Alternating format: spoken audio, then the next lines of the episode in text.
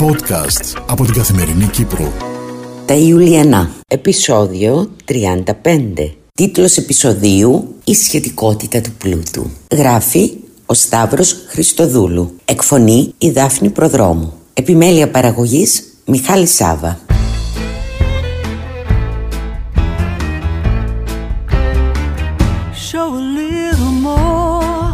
Η δεξαμενή σκέψη στα πέντε φύ Φιλάνθρωποι, φιλανθείς, φιλόζωοι, φιλάσθενοι, φιλοτελιστές. Σας προσκαλεί στην ημερίδα με θέμα η ειδική θεωρία της σχετικότητας του πλούτου. Μετά τιμής, δική σας, Δίρνα Κιμβάλου, πρόεδρος. Η Ιουλία Παλαιολόγου Ήλσον προβληματίστηκε τα μάλα εάν θα αποδεχόταν την πρόσκληση αλλά στο τέλος επικράτησε η λογική έναντι του συναισθήματος Κανένας νουνεχής άνθρωπος δεν τα βάζει με τη βίρνα Σχολίασε η Ευγενία Καλαμαρού.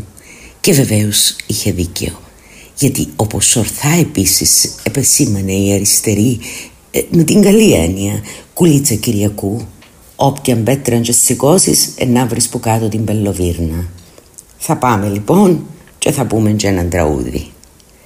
Τραγούδι δεν χρειάστηκε να πούν Αφού η Κοδέσποινα είχε φροντίσει και γι' αυτό η χοροδία οικιακών βοηθών Αγίου Ανδρέα ερμήνευε υποδειγματικά τη φτωχολογιά ενώ οι κυρίες κατευθύνονταν προς τις ρωτώντες με τα λινά τραπεζομάντιλα Φτωχολογιά για σένα κάθε μου τραγούδι για τους καημούς σου που σεριανούν στη γειτονιά τραγουδούσαν οι αλλοδαπές καθώς τον καρσόνι σέρβιρε στην Ιουλία το Royal Blend του Fortnum Mason.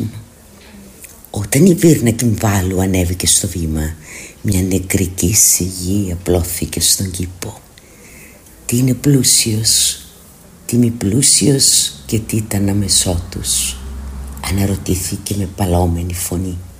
Η κατάθεση των πόθεν είναι η αφορμή για να διερευνήσουμε το ακανθώδες ερώτημα μέσα από το πρίσμα της ειδικής θεωρίας της σχετικότητας του Άλμπερτ Αϊνστάιν η οποία, απροπό, διατυπώθηκε στις 27 Σεπτεμβρίου 96 ολόκληρα χρόνια πριν. Ας δώσουμε όμως το λόγο στις ειδικούς.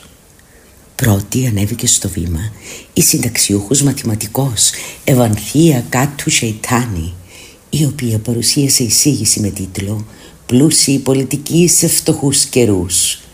Το κοινό κρεμόταν από τα χείλη της τη στιγμή δε που ανακοίνωσε Έχουμε νικήτρια τη φωτεινή Τσιρίδου με περιουσία 9,5 εκατομμύρια. Ακολούθησαν ξέφρενα χειροκροτήματα. Το αργυρό απονεμήθηκε στην Τέος επιβεβαιώνοντας ότι το πιο λαμπερό κομμάτι της Κυπριακής Ριβιέρας βρίσκεται στη Λεμεσό.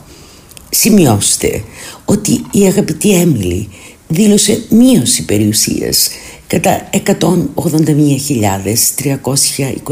ευρώ. Γεγονός που μας οδηγεί στο συμπέρασμα ότι το πολιτικό κόστος είναι μέγεθος μετρήσιμο. Απογείωσε το λόγο της η Σεϊτάνη καταχειροκροτούμενη από το υπέργυρο ακροατήριο.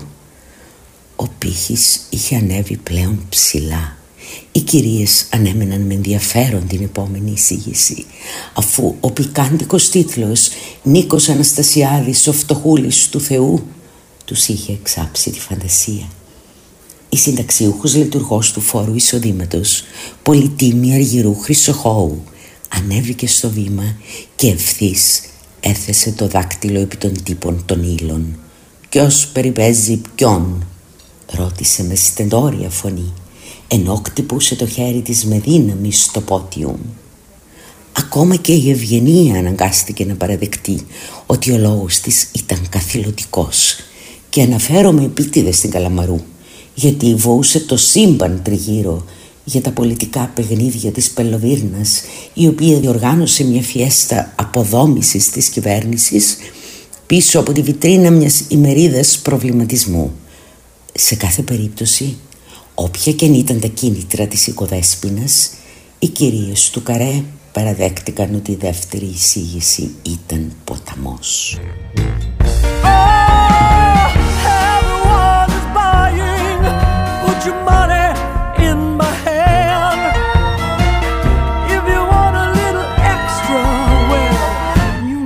Μόλις ένα χρόνο πριν ο πρόεδρος της Δημοκρατίας απέκρουε τις κατηγορίες για προσωπική εμπλοκή του στο εμπόριο διαβατηρίων δηλώνοντας στους Financial Times έβγαλα αρκετά χρήματα ώστε να μην έχω ανάγκη διεφθαρμένων πρακτικών. Είναι αρκετά χρήματα οι καταθέσεις των 115.126 ευρώ. Γι' αυτό επαναλαμβάνω αγαπητές φίλες. Ποιος περιπέζει ποιον. Για να μην πάμε στο κεφάλαιο ακίνητα. Και στα δύο διαμερίσματα αξίας 66.000 ευρώ τα οποία αποφέρουν το μυθώδες ποσό των 6.000 ευρώ ετησίως από ενίκεια. Μία εξήγηση υπάρχει για αυτόν τον τραγέλαφο. Είτε κάποιος μας εμπέζει απροκάλυπτα, είτε ισχύει η ειδική θεωρία της σχετικότητας του πλούτου. Με αυτό το μελοδραματικό κρεσέντο έκλεισε την ομιλία της η πολύτιμη Αργυρού Χρυσοχώου και κατέβηκε από το βήμα. Η Ιουλία σχολίαζε τη ρηξικέλευθη δήλωση της Ελένης Θεοχάρους ότι θα είναι παρούσα στις εκλογές απέναντι στους ανανιστές όταν η οικοδέσποινα πλησίασε το τραπέζι τους. Η χοροδία οικιακών βοηθών Αγίου Ανδρέα τραγουδούσε τη μεγάλη επιτυχία της Μπέλου «Μην κλαις και μη λυπάσαι που βραδιάζει, εμείς που ζήσαμε φτωχοί» προσθέτοντας μια ζωηρή πινελιά στην ήδη σουρεαλιστική ατμόσφαιρα. Ε, λοιπόν, ρώτησε η Βίρνα Κιμβάλου κοιτώντας τη χείρα Βίλσον θαρετά στα μάτια. Όσοι έζησαν ως ενήλικες στη δεκαετία του 60 γνωρίζουν ότι η κόντρα ανάμεσα στις δύο γυναίκες κρατάει δεκαετίες. Όταν το Πανελλήνιο παράπε ανάμεσα στα διχαστικά διλήμματα Βουγιουκλάκη η Καρέζη και Βοσκόπουλος ή Πουλόπουλος η αστική Λευκοσία ήταν χωρισμένη σε δύο στρατόπεδα. Η Ιουλία, η Βίρνα. Έπειτα από τόσο καιρό δεν είναι αστείο να συντηρούμε αυτή την κόντρα. Αναρωτήθηκε αντιμεγαθυμία της η Βίρνα Κυμβάλου, χαμογελώντας ηρωνικά. Εσύ άλλωστε δεν είσαι πια παρά μια νεόπτωχη με πλούσιο εσωτερικό κόσμο, είπε, ρίχνοντας λίγο ακόμα αλάτι στην ανοιχτή πληγή. Η Ιουλία αρκέστηκε να της ρίξει μια παγερή ματιά κι ύστερα σηκώθηκε από τη θέση της βαδίζοντας αργά προς το πόδιο. Αγαπητές φίλες, επιτρέψτε μου να προσθέσω μια ακόμα διάσταση στο γόνιμο προβληματισμό της σημερινής ημερίδας. Πλούσιη πτωχή το πνεύματι καλώς στο βήμα για να μας δώσει τα φώτα της την πλέον αρμόδια Βίρνα Κιμβάλου. Πνιχτά γέλια ακούστηκαν από παντού καθώς η Ιουλία Παλαιολόγου Ήλσον αποχωρούσε μεγαλοπρεπώς με το κεφάλι ψηλά.